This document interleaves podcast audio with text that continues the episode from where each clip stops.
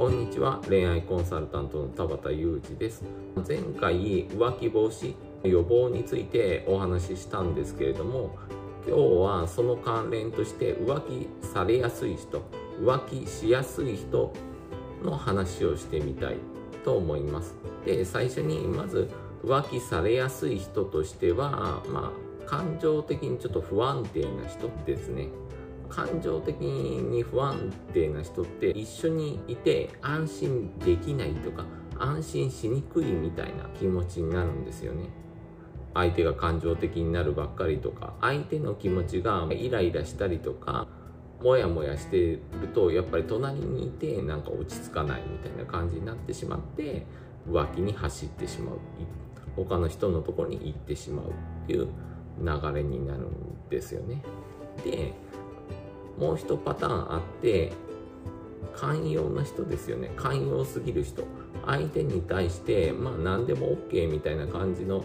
優しすぎる人っていうのは相手に甘く見られやすいっていうか舐められやすいっていうことですね。この人だったら、まあ、少々浮気しても許してくれるだろうとか別に何も言わないだろうみたいな感じで相手は浮気するっていうか浮気するっていう方向に走ってしまうんですね。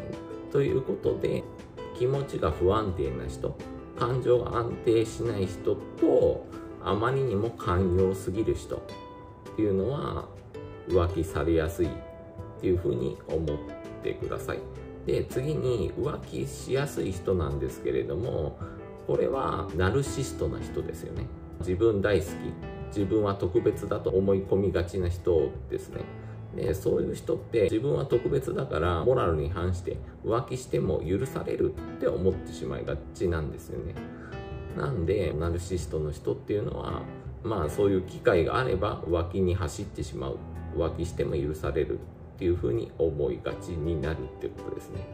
で次のパターンが小金持ちの浪費家の人ですね。これは心理学者が調査した結果お金の使い方が荒い人例えばあなたに対しても他の誰にでもプレゼントをあげるのが好きとかついついなんかお金を使ってるタイプの人は脇にも走りやすいみたいな結果があるんですね。なんでもうもしあなたがこの人と付き合って大丈夫かなみたいに思う人だったら普段どういうふうにお金を使ってるかっていうのをよく観察した方がいいかもしれないですね。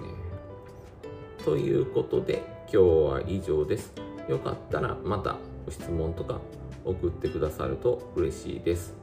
恋愛コンサルタントの田畑裕二でした。バイバイ。